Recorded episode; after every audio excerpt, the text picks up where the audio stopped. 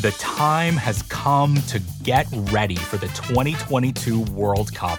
And what better way to prepare than by revisiting the World Cup's most amazing goals? I'm Brian Phillips. I'm making a podcast about the history of the Men's World Cup, told through the stories of 22 iconic goals. The show's called 22 Goals. It's out now on the Ringer Podcast Network, and we're having so much fun. This episode is brought to you by State Farm. There's no better feeling than a personal win, and the State Farm Personal Price Plan can help you do just that. Talk to a State Farm agent today to learn how you can bundle and save with the personal price plan. Like a good neighbor, State Farm is there. Prices are based on rating plans that vary by state. Coverage options are selected by the customer. Availability, amount of discounts and savings, and eligibility vary by state. This episode is brought to you by Indeed. We're driven by the search for better. But when it comes to hiring, the best way to search for a candidate isn't to search at all. Don't search, match with Indeed. Use Indeed for scheduling, screening, and messaging so you can connect with candidates faster.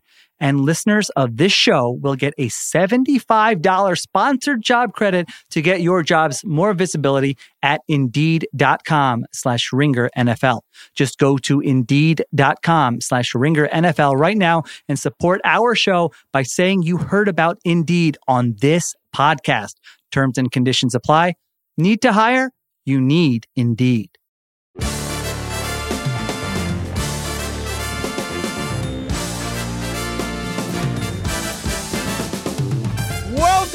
NFL Preview Show. My name is Danny Heifetz. I am joined by Ben Solak and Steven Ruiz. We are coming to you every Friday to preview the weekend's NFL games. And first up, we have the game plan where Solak and Steven are going to break down the biggest game of the week, and they will cosplay as the best coaching staffs for each team. Not the best, but the coaching staffs of the best teams of the best game of the week.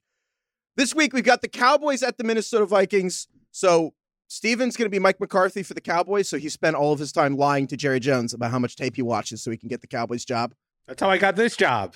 It's, I've watched every game. Have you for seen my years. quarterback rankings? They're terrible. You said it, not me. Solak is going to be Kevin O'Connell for the Vikings for the second week in a row, which is funny to Yeah, me boy. because Solak kind of looks like if Kevin O'Connell had like a baby brother, but like he went to college right as Solak was like t- turned 12 years old and they don't really know each other that well. This is great news. I'm going to be like the assistant running backs coach in the Vikings in a few years. Getting some nepotism rolling, baby. To be the quality control coach. Loki, it's like every question you have about the Patriots. It's just like it's because Bill Belichick's sons are doing things. Have you ever Anyway. done the Bill Belichick, Kirk Ferentz uh, uh, rabbit hole? Well, yeah, because the Ferentz they've known each other and the kid is playing, and yeah, it's a lot of rabbit the- holes. Yep. The, the New England Patriots are Iowa Hawkeyes Northeast, and both franchises play despicable football that should not be respected. I love that the answer to why are the Patriots so good is because Belichick just like instead of spending time on the draft, just asked his friends who he should take. It's it's because instead of like trying to win the Super Bowl, Bill Belichick seems to be trying to win the Big Ten East right now instead. And he's doing great. He's on a, he's on a great path. All right, game of the week here. Cowboys are six and three. They're at Minnesota, who are eight and one. Cowboys, even though the Cowboys are favored by a point and a half, even though they're on the road. So Solak, I want to start with you. Last week we talked about Vikings Bills in this same space, and I and also you said that the Vikings were frauds and they're bad, and that the Bills were going to romp, and the Vikings are not a real Super Bowl contender. They then beat the Buffalo Bills. All the Vikings fans want justice. So my question, Solak, will you repent and will you flagellate? Flag? I don't know the word. Flagellate yourself like the guy in the beginning of the Da Vinci Code. Flagellate is definitely the word. I don't know what the guy in the beginning of the Da Vinci Code does. I will not. It was 27 to 10 with like a minute left in the third quarter, man. I mean, But then what happened? a lot. If, I mean, it, it's it's a win probability graph for the ages, man. Like, we just it you can very clearly see the moment at which a big red button was pressed in a Buffalo Wild Wings, and it's when on fourth and 18, Kirk Cousins completes a 32 yard pass to Justin Jefferson that he caught mostly with Christian Benford's hands. Right. And that's what it, it took for the, the Vikings to have a win against the Bills. We obviously know there's a lot more that happens after that. Failed fourth down quarterback sneaks, uh, failed quarterback sneaks up against the goal line that become touchdowns. Gabe Davis catches that aren't actually catches, overtime kicks, and then Josh Allen doesn't see the ball in overtime for like the 95th time in a row, whatever Bills fans are complaining about this week. Very odd and peculiar game. And for Minnesota, there's wonderful uh, proof of concept in terms of how they play and how it works. And like, I I don't think there's anything wrong with saying, all right, we're facing a really good team. Let's throw it to Justin Jefferson as much as we physically can, especially when there's no Tre'Davious White, right? Like, I don't think it's like bad that they are finding success this way. It's that this way to find success feels less tenable than other ways. Ways like having elite quarterbacks, having like elite offenses that have multiple answers, right? Like, you know, this feels like a very frail build at times because if they're not throwing to Justin Jefferson, it's it's difficult to figure out who they should throw it to. With that said, there are things that Minnesota deserves credit for that we probably breeze by pretty quickly.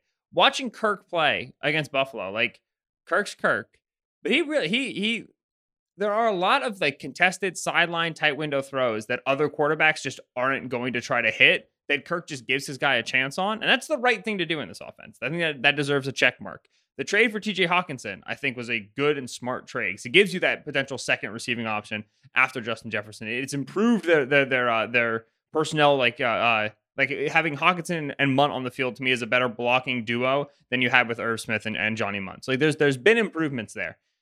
It's just that they they are in terms of our evaluation of their roster, our evaluation of their coaching staff, what they look like. They're more so like a second tier, third tier team that just at this point has one loss and also beat the Bills. If you want me to continue to shut up, Vikings fans, beat the Cowboys at home, even though you are underdogs, even though Vegas thinks Dallas deserves to be favored over you in your home stadium. Win this game too. And, you know, it'll continue to feel more and more real. Yeah, Steven, I'm curious. You're, like the Cowboys coaching staff here, and I'm curious. Do you think that the Cowboys defense, I mean, obviously they collapsed against the Packers last week, which was incredible. The Cowboys were like 195 and 0, entering the fourth quarter up 14 or more. And then they once you see the graphic, you know they're going to lose. Do you think the Dallas defense is right. good enough still to take them to the Super Bowl? And or if the like if the Vikings actually move the ball on the Cowboys, will you be more disappointed in Dallas or more impressed by the Vikings? Uh, I would be. I, I think it depends on how it looks because there seem there seems to be like a blueprint for beating this Dallas defense that's been popping up more recently, and we saw it start with the Eagles game, and we also like talked about it before the Eagles game that like attacking the edges of the defense quickly and taking the defensive line out of the picture because that's the strength of this team is is how you beat this defense. And I think we've seen more teams adopt that over the last couple of weeks. We and, and in different ways. Like the Eagles are going to do that in a different way. They can do the RPOs, they can do the screen passes, they can get Jalen Hurts involved. Obviously, Green Bay doesn't have that same setup, but they were able to get the running game going, attack the edges. Uh, Rodgers throwing into the flats, and I think that like opened up the play action for the Packers. And then they also beat man coverage. And I think that's what this game comes down to. Like Solak said, this offense has come down to fuck it. Uh, Jefferson's down there somewhere. I'm just going to throw it up and he's going to make a play. Mm-hmm. And I, I think that work like when it works, it works and it looks amazing like it did against Buffalo. But when it doesn't, you start to see like why we have been questioning Kirk Cousins for so long he isn't doing the play action stuff he's used to doing on early downs. It's not working as well. So we're seeing a more aggressive Kirk Cousins, which is like commendable. That's what we want. We want to see Kirk like throw into tight windows. We, we want to see him get outside the pocket and try to scramble when there's a chance to do it. And he's doing that more often. But we're seeing more mistakes. Like his turnover worthy play rate is way up. His his efficiency metrics are way down. And I think that's the problem with these types of quarterbacks. And I think that's the problem with looking at the Vikings as a long term Super Bowl contender or a Super Bowl contender in the big picture of the season. I just don't see it. And I don't see it because of the offense. Because of the offense or because of Kirk Cousins? Or are they because of Kirk Cousins and because the offense can't supply him with the the benefits that he's used to, that he's needed to thrive, at least numbers wise. Like when we've seen him be a top 10 quarterback, it's mostly been done on early downs. It's been calling play action and, and hitting big plays on early downs.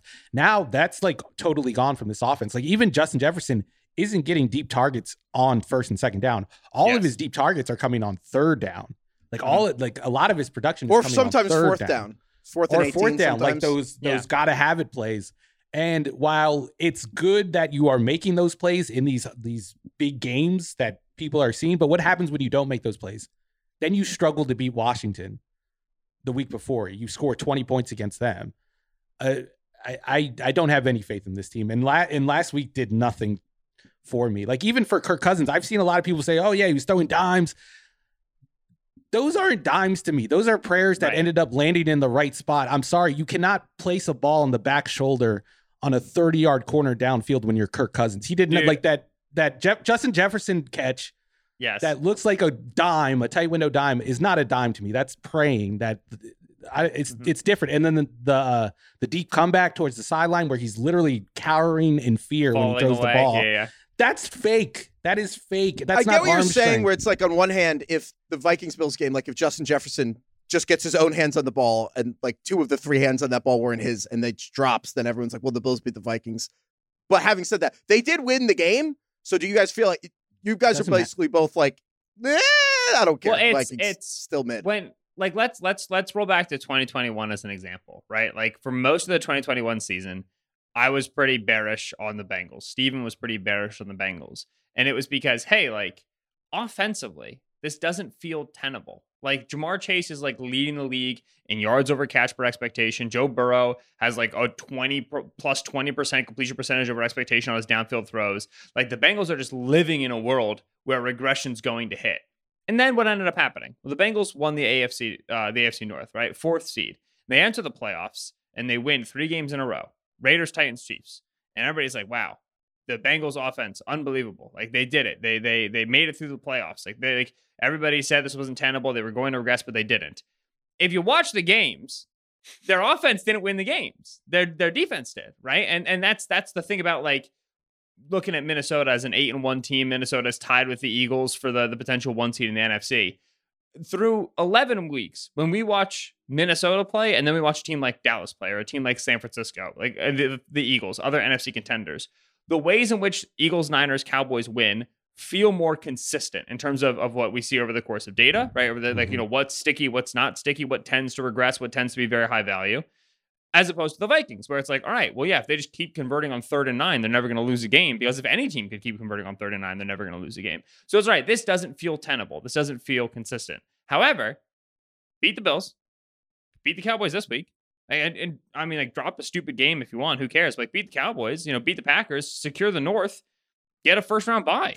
Like, and then Yeah. and then at that point, you just got to get lucky in two games. And then and now it's no longer about like, hey, is this consistent? It's not. It's like, all right, you're there. Then now, Right. now, like eh, the the nature of any NFL game, right, is coin flips, right? You the the, the Vikings could have been playing the 72 Dolphins and gotten fourth and goal, failed quarterback sneak to failed quarterback sneak on the goal line to touchdown or whatever. Like the, the NFL is a chaotic place. So like when the Vikings were five and one, it was like, all right, this is probably going to fall off, and then it hasn't. All right, well, it's eight and one. I, they're probably going to fall off. They're probably going to lose a few games because they don't look like a one loss team. However, they're like ninety two percent to win the division or something. So just if you finish that, you're you're in a position where all you got to do is continue to be hot, and that hot hand fallacy of like you know, if I if I'm hot right now, I'm going to stay hot.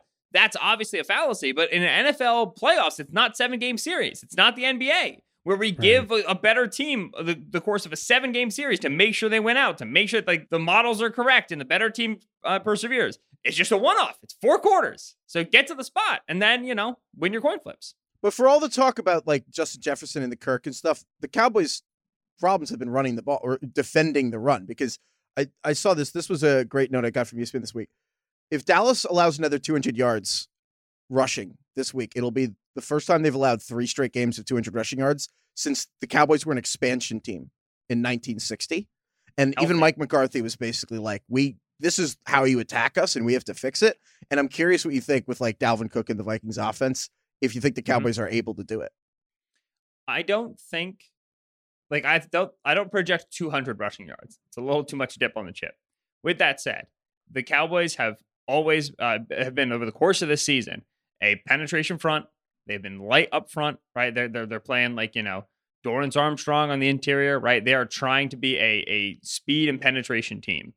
They acknowledged and and were aware of the fact that this is a little bit of an issue for them, right? They traded for Johnathan Hankins with the Raiders before the deadline in the hope that they would have a, a more like traditional one tech kind of nose tackle would eat up space for them.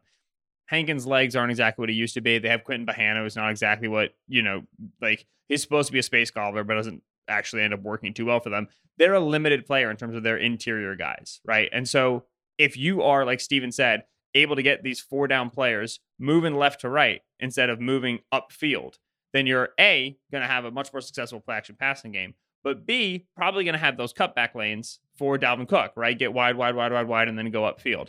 The Vikings don't run as much zone this year as like we're accustomed to seeing, right? Like, like Steven brought up, the play action numbers are down. O'Connell doesn't run as much zone as you would expect a, a branch right off of the McVay tree to do. They kind of run some some power stuff and they'll pull the tight ends and everything like that. So I don't think they're as well suited to like outside zone, outside zone, spam, spam, spam. The way these like old Rams teams used to do against all these four down penetration rush fronts. I don't think you'll see that. I also don't think Dalvin has played super well this year. Dalvin's just been like fine. Uh, he doesn't seem to to me to have as much juice as he used to. Like the massive run he ripped off against the Bills aside, I, I haven't seen the same player that we're accustomed to seeing. So I don't think it's a 200 rushing yard game. I do think that if you are the Vikings coaching staff and you watch what the Packers did to them in terms of the zone running game, you go, okay, we're going to try that. We're going to see if we can hit that as hard as they did. I just don't think the Vikings personnel is as well suited to do that. I don't think the Vikings have been as successful doing that as the Packers were in previous games this season. So we'll see. I don't think 200 yards. I think they can have a good day. I don't think 200. Yeah, one thing we saw in the Packers game was the Packers attacked the the Cowboys from under center. And one thing the Vikings, the Vikings are kind of like to extend the the Bengals metaphor, they can't run from under center. The Vikings offense, I it, it the light bulb went off for me watching them the, the for prep for this pod. We I expected O'Connell to bring the the Goff Rams. He brought the Stafford Rams, Right, yeah. but it's Kirk Cousins trying to run the Stafford Rams offense. It's like no, And no, that's why Kirk, the turnover worthy Yeah. plays are up. Kirk's supposed to run the other offense, the old one, the Goff one. That's for this guy. You can't run the Stafford offense with everybody. And now they're kind of in like a transition after the Hockenson trade where like CJ Ham's snaps have have disappeared and they've gone from like putting two backs on the field, being a two back run team, which they were in the past. Like we we tend to conflate these offenses, but there are differences in personnel. And one of the differences for Minnesota was they ran with the fullback on the field, which is kind of like what we've seen in other places, but not LA, for instance. That's why it was such a big deal when Skowronek started lining up at fullback uh, for McVay. And and they're transitioning into more of a 12 personnel team more of a single back under center more like the rams. And i think that transition is going to take some time. I don't think you could figure that out over the course of the season especially against competition like like this. We could talk about them beating the bills but it was not a great performance for the offense up until the end which was there was a lot of things contributing to that it wasn't just like the vikings offense flipped a switch it was just i don't know big plays Okay, so Vikings or Cowboys? So you guys taking a win in this game? Steven. I'm going to take the Cowboys. I, I we haven't talked about the Cowboys offense at all, but I think that they're close. Like they're just off a little bit. And we saw that on the interceptions. That was an extreme example, like where there's a miscommunication on both of those plays.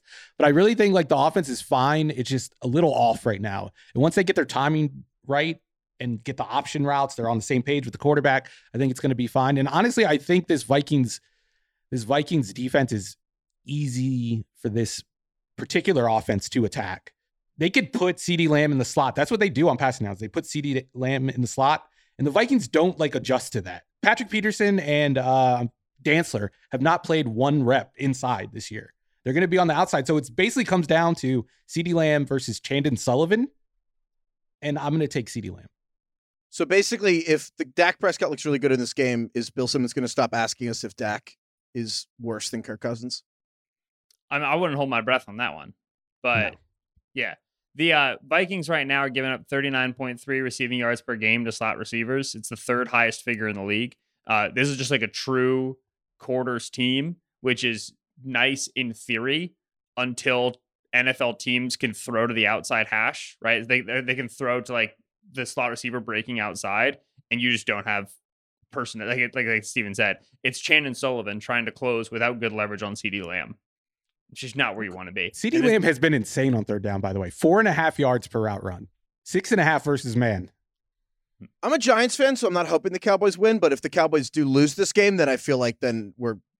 I don't even know how the media will continue our conspiracy to not give Kirk Cousins credit. It's going to be even harder than ever. Now is the perfect time to download FanDuel, America's number one sports book, because right now, new customers get a no sweat first bet up to $1,000. That's free bets back if your first bet doesn't win. Just sign up with the promo code RINGERNFL. Jets are playing the Patriots this week. They haven't beat the Patriots since like 2015. You know what? I'm doing it. Give me the Jets. Give me the money line. Give me the points. Give me everything. Jets are beating the Patriots this week.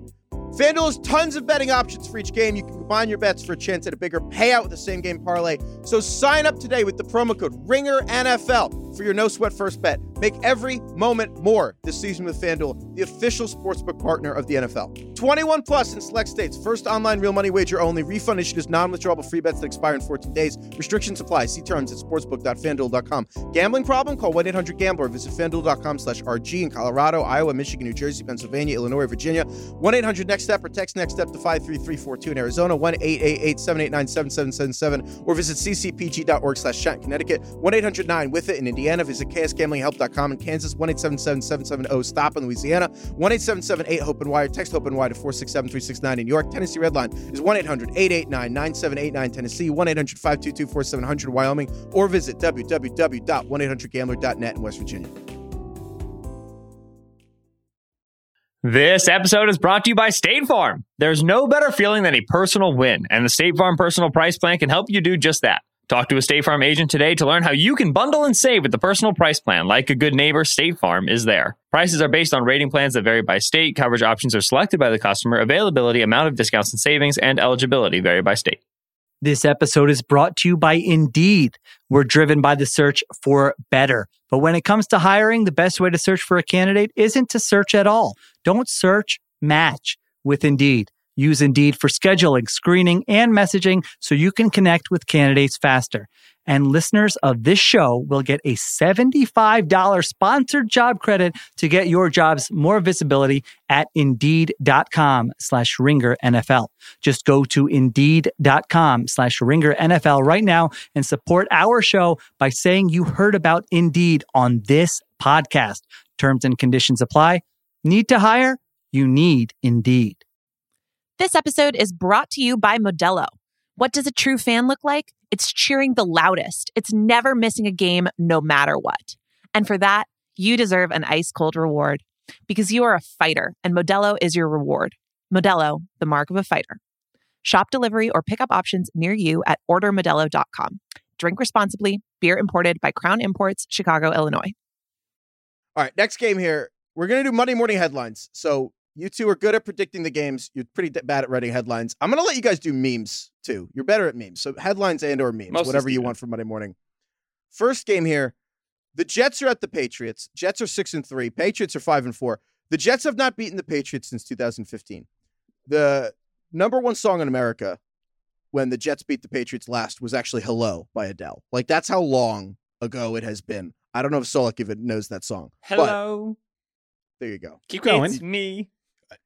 I've been wondering something that we used to meet. No, that's to actually the lyrics. You over. nailed it. She mumbles. everything. I'm not Okay. trying to get to the chorus. We don't need me to try to No, no, attempt no. that octave. No, No one wants that. Hello from the. Okay. Steven, do you think that the what what do you think wins Jets Patriots? And what do you think is the headline on Monday morning? Or meme? Uh, I think the Patriots win, and I think Zach Wilson's attempt to complete a pass against this uh, defense goes a lot like Solak just singing right now. Like that's what it's gonna be Beautiful like. and tear jerking. We didn't need a metaphor. We've seen him play against the Patriots. You could have just said like in the previous games. okay, here's the headline: Wilson's Bella check-in shows he's not the guy. What? Check-in. It's check-in, like a check-in. Like we're we're checking check- in on him. Like check down? Or You don't know what a check-in is? Oh, like a I, check- I want to check in. Like, do you guys know what words? is he checking into? like we're checking we are checking in but it's the Belichick in because like you, that's the ultimate test for a young quarterback is it not going up against Belichick Wilson. What is Wilson's- the headline? Wilson's Belichick in it's a it's a it's a This pun. is horrendous. This is inexcusable. shows he's not the guy. Producer Isaiah is booing in the Zoom chat. he doesn't What- he doesn't he doesn't know do you know what headlines. headlines are? yeah Okay.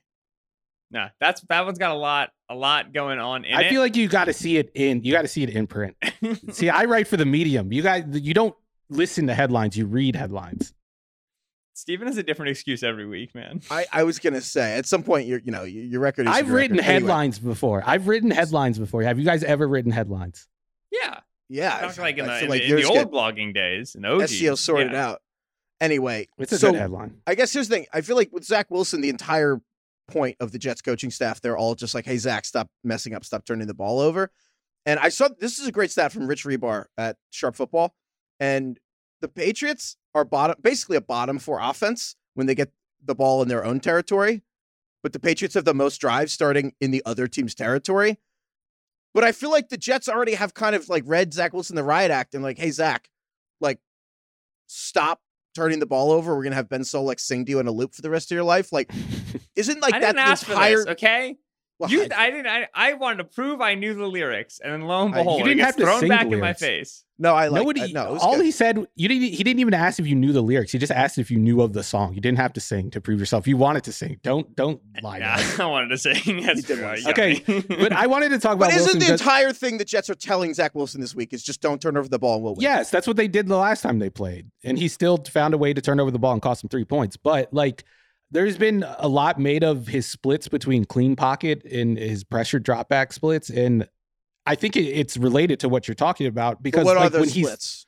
minus 0.35 when pressured EPA per play, which is terrible, one of the worst in the league. And then It's he's terrible plus, uh, and then he's plus 0.2 EPA when not pressured, which is like good. It's fine. But when you start to strip out like the scheme stuff, like the RPOs and the screen passes and the flea flickers, for instance, he goes down to like 21st in the league in a clean pocket. So this is like the only thing you have to hang your hat on if you're a Jets fan still coping. And he's not even good at it.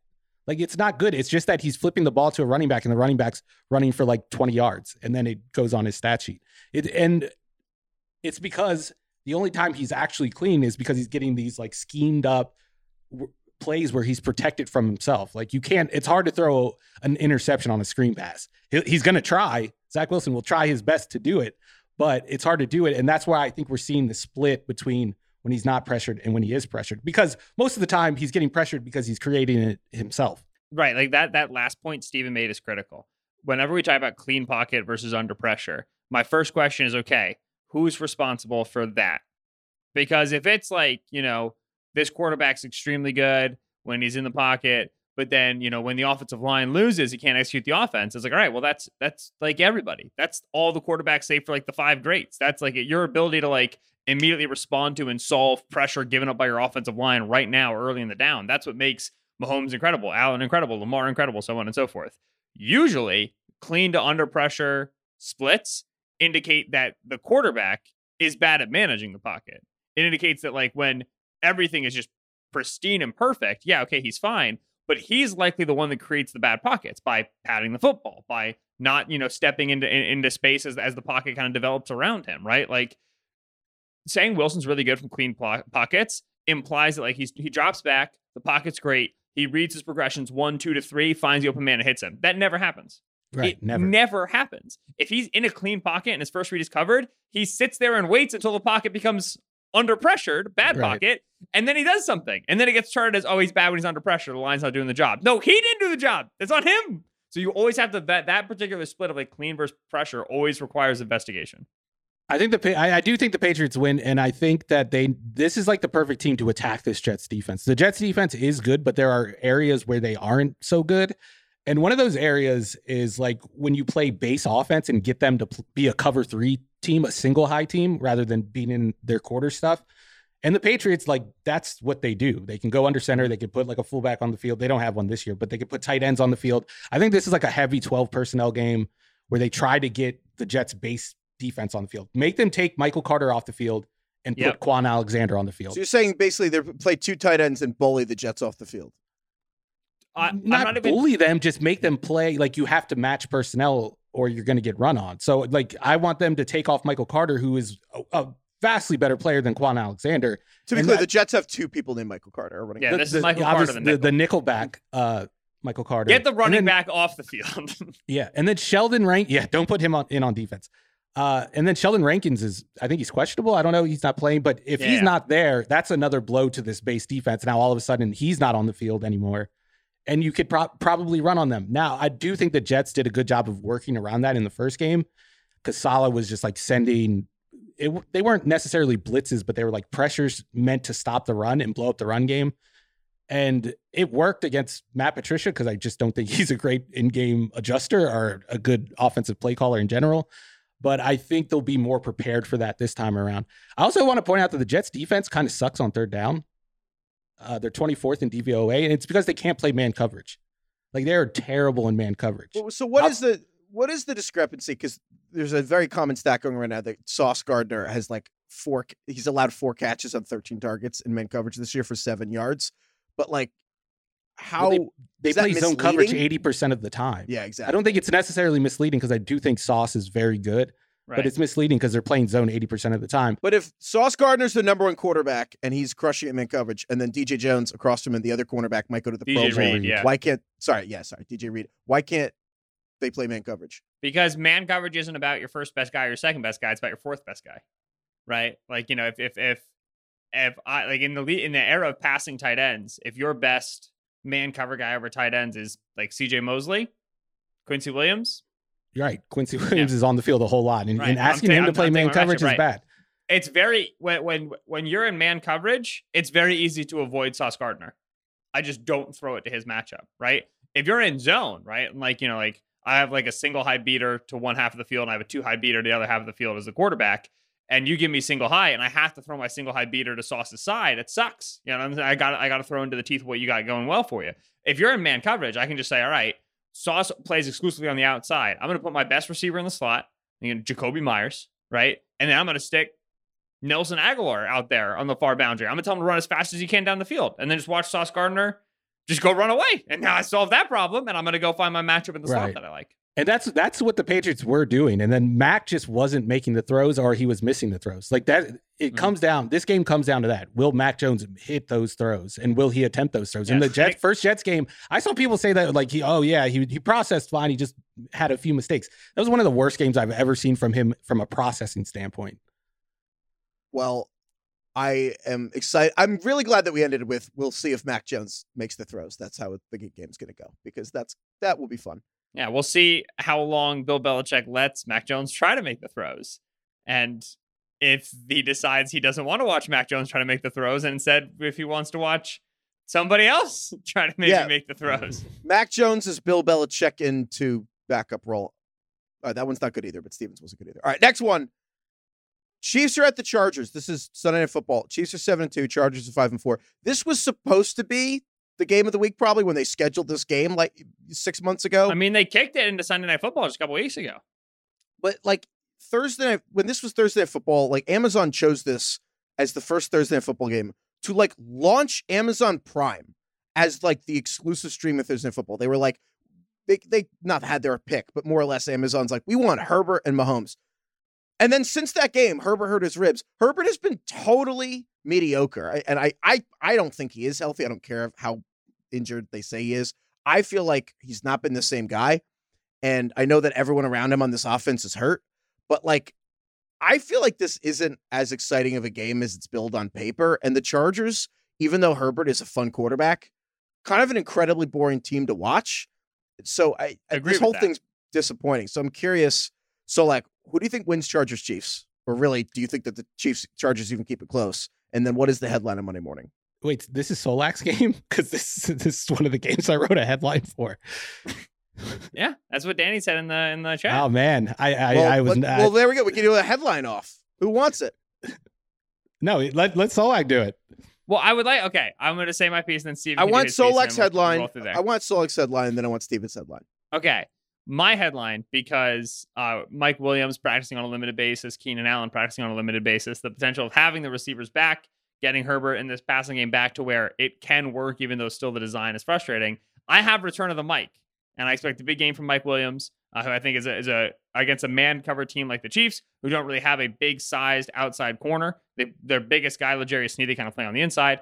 I like Mike Williams to have a big game. I like return of the mic. And I disagree, Danny. I think this is going to be quite a close game. We we haven't seen in, in since Staley's been the head coach of the, the the Chargers.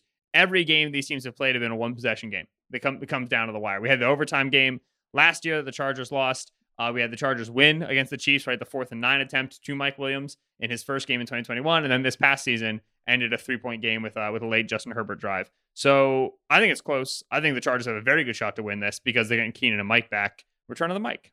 Return of the Mike is a good headline. Thank you. I like Wait, that. you think the Chargers are going to win though? I think the Chargers have a very good chance to win. I'm not sure I want to take them, but I do think that the boost of getting Keenan and Mike Williams back in this passing offense is very important because I think that like running game wise they've improved, defense wise they've gotten better. It's just the passing game that's trailing. And I think Williams and Keenan solves most of their problems. Assuming Keenan actually plays for four freaking quarters. I was gonna Yeah. say uh, I have a lot of thoughts. Stephen, what's your headline though? yeah, this I had two headlines based on whether because the reason why we're not talking about this game or we didn't talk about this game in the first segment is because we didn't know if Allen or Williams were playing. If they were playing, I would imagine that this would be game of the week. I think that's the only difference between, like Heifetz said, this game being considered maybe boring and this being a thriller. I think it's going to be a thriller if those two play. My headline was recharged bolts come up just short in thriller. It's not a not a creative headline, but it's, uh, it's just just Return a professional headline. But I don't think they're going to beat the that. Chiefs. I don't think they're going to beat the Chiefs whether those two play or not. So I'm not I I'm not going to sell out just for the headline like Solak does each and every week. Maybe I'm. Maybe so. Maybe I'm I'm What? Wrong here. I come I'm under just, more like, behind. fire for my headlines than I come under fire for anything else over the course of my entire work week. So yes, I will sell out for the headlines. This is the highest stakes that I have Sunday to Sunday. Well, until the Vikings beat the Cowboys, and everyone's mad at you for that. Yeah, that's another one. Colts you want my fans are mad alternate at me for headline? saying Matt Ryan's better than Sam Ehlinger. What's up? My alternate headline was more like return of the, the mic. If Allen and Williams don't play, I, I'm assuming this is going to be a blowout. It's not going to look pretty. Then it's it's getting stalely. It's a pun on stale. Uh, yeah, because I, like think that. I think if they lose this game and it's in embarrassing uh, fashion, I think we're going to start to hear the "is it time to move on" talk. I think we've already started to hear whispers of it, but after if they lose this one, I think that that talk's going to heat up and his seat's going to heat up a lot. But here's the thing. I, I- maybe I'm Mike. Mike Williams is coming off high ankle sprain. Keenan Allen has this hamstring injury. I mean, he's been out for so long. Like I, Brian Robinson for the, the Washington got shot in the leg and returned in less time than Keenan Allen has taken for this hamstring injury. That happens Mhm. sometimes. But like, you're telling me that Keenan Allen coming off this hamstring injury and Mike Williams coming off a high ankle sprain are they? Are they really going to make that big of a difference for Yes. this Chargers? yes, because they're not Michael Bandy or Jason Moore. Yes. enormous. I, I'll, I'll tell you why. Because no scheme in the league in their passing game asks more from the talent of their quarterback and their wide receivers than the Los Angeles Chargers does, especially Keenan. especially Keenan. Because what do you of mean by that? So, all right, exactly. Uh, I'm designing a passing offense. All right, what does my quarterback do well? You know, let's let, let's take the Jacksonville Jaguars. They're a very interesting example. Lawrence is a good processor. He throws good good layered footballs. He's got arm strength to get all over the course of the field. He manages the pocket well. He's a smart cookie. And then my receiving core, I got Zay Jones, I got Christian Kirk, I got Marvin Jones. I don't really have the ability to stretch the field, right? I don't I don't have a guy who can I go vertical and like really take the top off the defense. So the Jaguars only like kind of operate in this like area zero to 20 yards down the field. And they run, you know, this this side of the field, this concept over here is going to beat man coverage. That concept over there is going to beat zone coverage. Lawrence will get to the the the line of scrimmage. He'll identify what the coverage is. He'll pick the correct side. He'll pick his matchup he'll throw the football. And we're going to have a lot of contested catches. We're going to have a lot of tight windows because Zay's not really a separator. Marvin's not really a separator. Evan Engram's not really a separator. But that's just where we're going to have to live. I'm going to do my best to help him out, though, right? I'm going to get Travis Etienne involved in the passing game because he's got more juice than all my receivers do with the ball in their hands. So I'm going to run Etienne on these swings. I'm going to get him out in, in, in the slot. I'm going to get him involved in the game. I'm going to get Jamal Agnew out there. I'm going to get some, some speed and, and have the ability to at least push down the field a little bit. And Christian Kirk's my best separator. I'm going to move him around a lot, right? I'm going to put him at, in the slot and then behind in a stack and then in a bunch and then motion him and then put him out wide. I'm going to find ways to make the limitations of this offense more tenable. I'm going to try to find as much space I can, get as much juice out of what I have to call as a play caller for the talent of my quarterback and my receiver. Now, the Chargers. I have Justin Herbert. He can throw the football 90 yards down the field. He's a supercomputer head. He can process anything, right? So I can give him anything I want, front side, back side. He can get the different reads. He manages the pocket unbelievably, super low sack rate, super low turnover play rate. He's not going to take a bad play. He's going to be able to execute whatever I give him. But receiver wise, if I don't have if I don't have Keenan, I don't have Mike Williams. I have Mike Bandy and Jason Moore and whatever the guys, the other, the Josh Palmer and DeAndre Carter. I, I have no I have no juice at receiver. So other offensive coordinators in this moment, in this instance, would say, all right, Herbert's really smart. He's a great processor. I can give him half field read over here, this half field over there, whatever. It's going to be great. But my receivers just aren't good enough. So I have to get gadgety. I have to get tricky. I have to find ways to get these guys to separate. I have to find ways to get the ball in DeAndre Carter's hands. I have to find creative ways to move players around and, and kind of game up the passing game, make it tricky, make it gadgety, make it work. Joe Lombardi says, I'm going to have DeAndre Carter run all of Keenan Allen's routes, and it should work just as well. It- it- they run the same stuff. They run the same stuff, and they say, "Why isn't Gerald Everett winning the contested ball that Mike Williams wins?" Right? They they the the drop off in wide receiver talent from wide receiver two, Mike Williams, to wide receiver three, Josh Palmer, is enormous. They lost one and two. Third best receiver, Josh Palmer. He he's one of the worst third best receivers in the league. Gerald Everett, like he's like the 16th, 18th best tight end in the league, and they run the same stuff as they do when Keenan and Mike Williams are healthy. So like like usually what we're accustomed to seeing as football watchers is okay when a star player gets injured, the coach is going to figure out a way to make it hurt less. Joe Lombardi because the essence of that. coaching is supposed to be you look at the group of people you have and design mm-hmm. something that help that is based on what they Yes. do and you're saying the chargers are basically just saying this is what makes sense on the chalkboard and then you just replace the x's Yes, and this is like the bad habit that they got into because they have Justin Herbert. Because Herbert, like you, you said, Herbert's been mediocre. You're you're right, absolutely right in the sense of like stats, in the sense of like Yeah, you're Offensive- insane uh, uh, with Yeah. like what he's actually doing on the field because it's right, like you're right in the sense amazing. of stats, in the sense of offensive performance. Because he doesn't put up the numbers that like Tua has, that Jalen Hurts has, that Kirk Cousins has, let alone Patrick Mahomes, Lamar Jackson, Josh Allen, whatever the upper tier of quarterbacks. Why is that? Because Herbert, even in, in a season where he's down in terms of like peak production, continues to have one of the lowest turnover worthy play rates in the entire league and the lowest sack rates under pressure in the entire league. He does not make bad plays. He, d- he does not take bad sacks. He does not throw interceptions.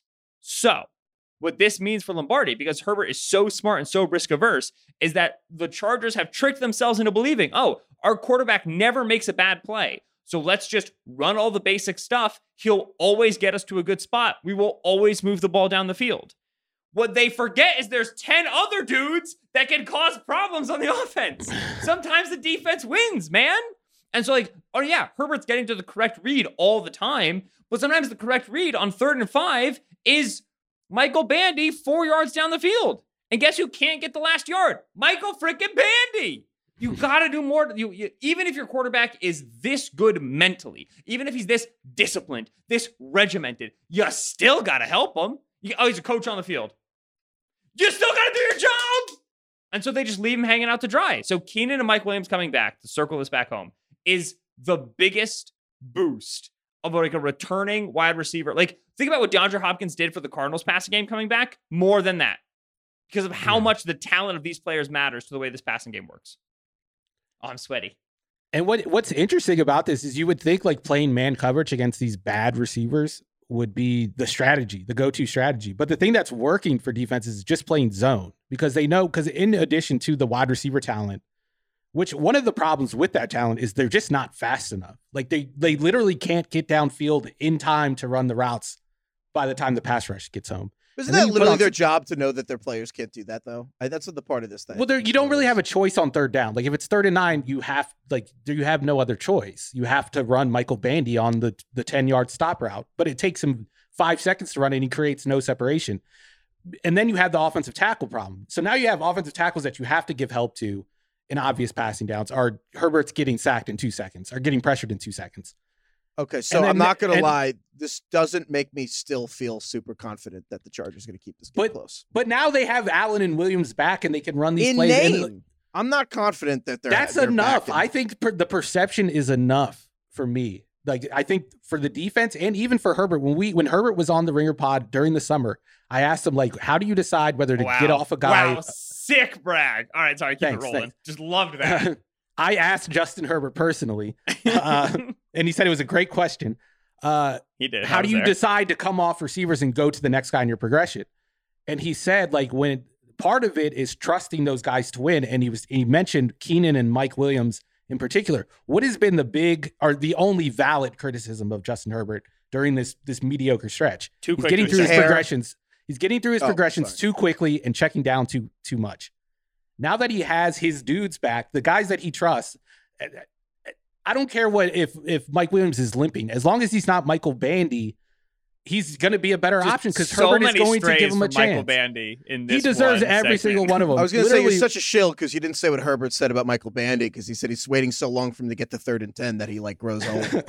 Right. But yeah, this offense just isn't viable because of that we haven't even gotten to the defense, which is like talent wise just as bad. I will say the the how soon do I get off a guy is really important for Herbert because last year they were horrible early down performance, right? On on on uh, first down and second down, their EPA was one of the worst in the league before the bye. After the bye was one of the best. And the big difference was they just started throwing to Keenan a lot more on early downs. And it really seemed like the coaching point was like, hey, Justin, he's gonna get open. Just throw it to him. Like it's like just wait. Just you don't have to get off the read. You don't have to process. Just let Keenan beat the guy and then throw it at Keenan. This year, right now, this season, obviously Keenan hasn't played for the majority of the season. The Chargers have only had Keenan and Mike Williams on the field together for seven percent of their snaps this year. The Chargers are the third worst offense by EPA per play on first down. Third worst. It's like the Rams and the Panthers who are worse. It's Rams and the Steelers, excuse me. It's abysmal. Keenan coming back saves the first down offense. Keeps you out of third and long. You actually move the ball down the field. I get what you guys are saying. I still think the Chiefs are going to win by 14 points. All right, next game here. It's kind of a morbid fascination for me with this Bears Falcons game. So, this isn't really a headline as much as this is basically a service academy game. On the fantasy football show, Craig has been joking that Chicago is basically the Navy midshipman because the, the Bears are literally throwing less per game than any team in the last 40 years. And now they're playing the Falcons. And if you just look at like week two through nine, the Falcons are throwing even less than the Bears. Like these teams don't That one week game against the Saints where they like lost like in the last seconds, and Arthur Smith was like, "Never again. We run the football Yeah. from here on out." No, actually, like if you just take that game out where they changed their mind, the Falcons are throwing even less than the Bears, who are throwing less than any team in 40 years. So this is basically like Navy versus Air Force. The Bears are going to score six points in this game. Well, The that's Bears. Air Force beat Navy 13 Yes. to 10 like earlier uh, like a month ago and I'm wondering if this is just a 13 to Solak is going to make an argument and he's going to vouch for the Bears in this game. And then I'm going to say one thing and I'm going to convince him otherwise. All right, so so, like, I'll let go. him Say the one first. thing.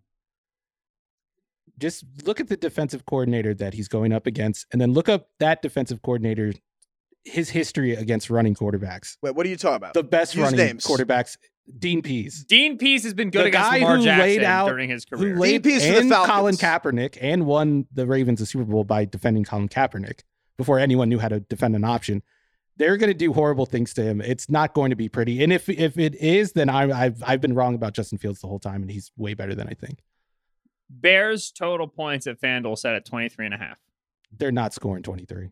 All right, what line do you want? What do you mean? I, I, I'm not I'm not a degenerate. What do you mean by you what take the under, I take the over, we put the avatar on it. Which you haven't changed the Zach Wilson avatar, even though it's been like two and a half No. weeks. I, I was going to do a bit where I do a different quarterback every week. I was going to do two of this week, and then I couldn't figure out how that person created that image. I like try, Yeah, and I'm like the Steven's person Twitter- that Steven's Twitter avatar has been Zach Wilson, number one quarterback in the NFL for like two weeks now. But anyway, I, I'll I'll take 20. You, you want to do 20 we need we need to be a half point, so that way we don't get a or tie. t- 20 and a half? 19 and a half. No. Okay. do 20 I and a half. always even? give you I always give you the the favorite in these avatar bets. I'm not 20 doing even, time. and if it's 20 on the dot, you both change each other's avatar. Okay, that's fine.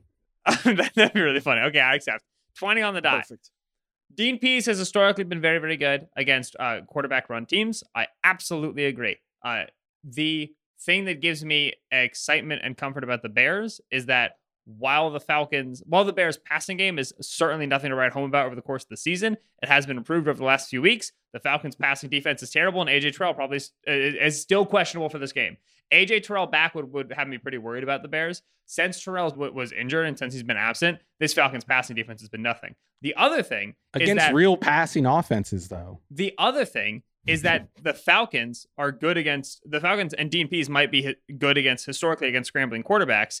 The Falcons recently have been dreadful against handoffs, which the Bears do a lot of, right? No Khalil Herbert potentially for this game, but David Montgomery and a line that's been playing pretty well against a Falcons front that has no teeth to it in the interior besides Grady Jarrett. I think it's it's run, run, run on the Bears side, run, run, run on the Falcons side, and then you're giving me the your, the choice of which quarterback is more likely to make a superstar play, which quarterback is more likely to make a game breaking play. Marcus Mariota, Justin Fields.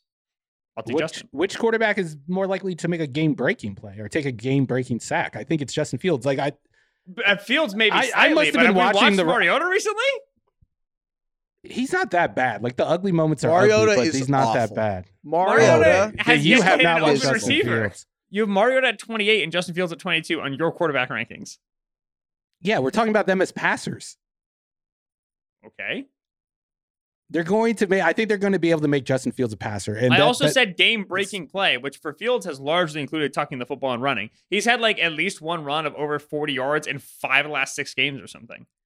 Who my, my disagreement doing is? I don't think it comes down to which quarterback makes a game breaking play. Because I don't think either of these quarterbacks is going to make one. I agree with Steven that the Falcons coaching staff is better than the Bears coaching staff. Okay. The defense, at least. No, well, both sides actually. The the Bears have scored 30 plus points in the last three games. They've also lost all three because their defense can't stop anybody, which is historical. Don't you oh God me?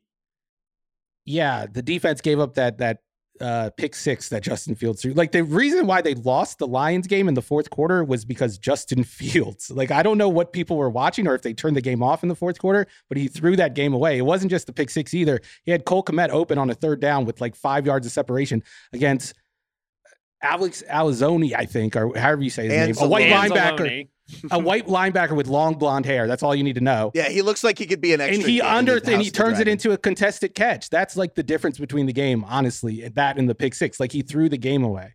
Fields has not been good in the fourth quarter. Absolutely 100%. Not been good as a too. passer in a drop back passing game. If you strip away like play action and all that stuff, like he's just not. It's he's the worst drop back passer in the NFL. He takes a bunch Sure. of sacks. He he can't throw accurately still unless the the window is just wide open. Like we're over. If if a team can shut down the run game, the quarterback run game, this offense once again is unviable. They haven't been able to do that. But I think that was more of like the Lions defended the option as poorly as I've seen a team defend the option in a decade. Like I have no idea what that approach was. They're, it's not, but then they're not going to turn off the play action switch this week. They're not just going to NFL kickoff. Scott Hansen's going to announce on Red Zone, "Hey, Roger Goodell told us no more play action. We're not doing it this week. Everybody's got to drop back like a man. We're still right, boys, cheesing, we, baby." We, we we can't keep arguing here. We can't keep. We have serious serious business to get to. We have a more somber note to end the episode on. Um, and I'm sorry if this is kind of a vibe kill, but we are. Um, we also have to mourn the deaths of the Raiders and Broncos season because the Vegas Raiders are playing the Denver Broncos this week, and I think um, Solak, if you had some words you wanted to share Yeah. in this um this this unfortunate moment. Yeah, no, the uh the eulogy. So right, Raiders, Raiders, Broncos, loser of this game. But both teams are losers. Both teams are not going to do anything substantial for the rest of the season. Loser of this game, pretty much out of I think the scope of the NFL Ringer Friday preview podcast for the remainder of the season. I it feels very odd to pick the They're Broncos. out of more things than that. People Yeah. are going to be out of jobs. People like look at Yeah. worse things than that. Well, I think the Raiders lose, and I apparently the Raiders are not going to be out of their jobs. At the very least, Josh McDaniels isn't, uh, because owner Mark Davis has said that Josh McDaniels is doing quote a great job, which is actually part of my eulogy for the Raiders. So, uh, here lies the Las Vegas Raiders. They lived a long and beautiful life. Born January 31st, 2022, with the hiring of head coach Josh McDaniels. The Raiders filled their life with joy, friends, and families. With joy, friends, and family. Like the one time they traded two first round picks for Davante Adams and couldn't get him working, and the other time they took a ton of money out of Derek Carr's contract so they could cut him this upcoming season. The Raiders also brought in Chandler Jones in a, ma- and a free agent signing with the Arizona Cardinals to have a total of 0.5 sacks this season. The Raiders will be survived and remembered by Derek Carr when he plays for another team and takes them to 10 wins in the following season, as well as Josh McDaniels, who will continue to be employed next year because owner Margaret Davis thinks, quote, he's doing a great job. Congratulations to the Raiders, who on their tombstone it will read, quote, did a great job. Uh, you said a lot of things there. Either of you have to take that Josh McDaniels is doing a good job. In Josh McDaniels' last like 20 games as a head coach, he's like 2 and 18 or something. Or not that I know, it's like 4 and 16, but it's So is ridiculous. that like bad? Yeah. I don't like I don't see in McDaniel's coached teams anything reminiscent of Patriot Belichick coach teams, save for like they run an under center drop back pass game. Derek Carr right now is like second in the league in dropbacks from under center without play action. So they're just running like the 05 Brady stuff. And that looks Patriotsy. And then everything else, like in terms of like execution, in terms of like getting the ball to your star players, in terms of like rotating and using gadget players, in terms of like being ahead on on on like personnel developments and like having creative personnel packages and like doing run stuff out of pass looks and doing pass stuff out of run looks, like all the stuff that like we attributed to the Patriots being really smart football over the course of the last few years. That it doesn't look like it's McDaniels at all. Like he didn't carry any of it with him to the Raiders. he hasn't been doing that for a long time too. Like even like when they won the Super Bowl, the Pats, the last time, 2018, the offense stunk for like the first 11 weeks of the season, and they, they figured out how to get the play action passing game going. And then 2019, the offense was bad. 2020, the offense was bad with Cam Newton. 2021, it was fine. It was good, but then it eventually got bad at the end and they could never really fix it. He hasn't been a good offensive coordinator really since like 2017, the year they lost to the, the Eagles in the Super Bowl. Like, this isn't I, I I, know we want to like look at like his locker room management and like his past stops and like he, he didn't really get that buy-in from the locker room, but I really think this is the case of an offensive coordinator, an offensive play caller that the game has just passed him by. Like he's he he's not keeping up with the trends and it's not working. Like he he died of natural causes. that would have been good. that was good. That's all we got. This is the Ringer NFL show. Thank you, Ben. Thank you, Steven. Thank you, everyone, for listening. See you guys next week.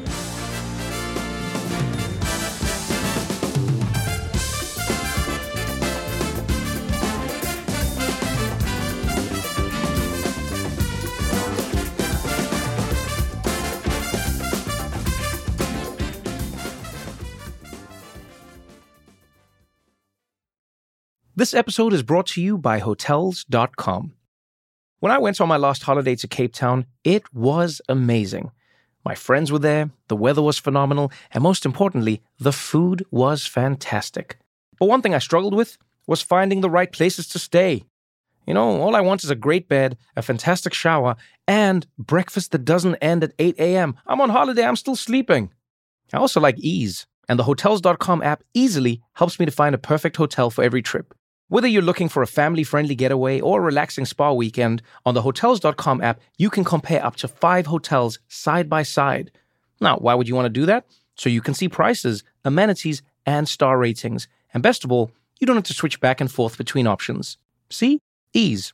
So start planning your next getaway and find your perfect somewhere in the Hotels.com app today. This episode is brought to you by 20th Century Studios' Kingdom of the Planet of the Apes. As a ruthless king builds his empire at the expense of the remaining human race, a young ape will fight for the future of apes and humans alike. Kingdom of the Planet of the Apes. Enter the kingdom in IMAX on May 10th and in theaters everywhere. Get tickets now.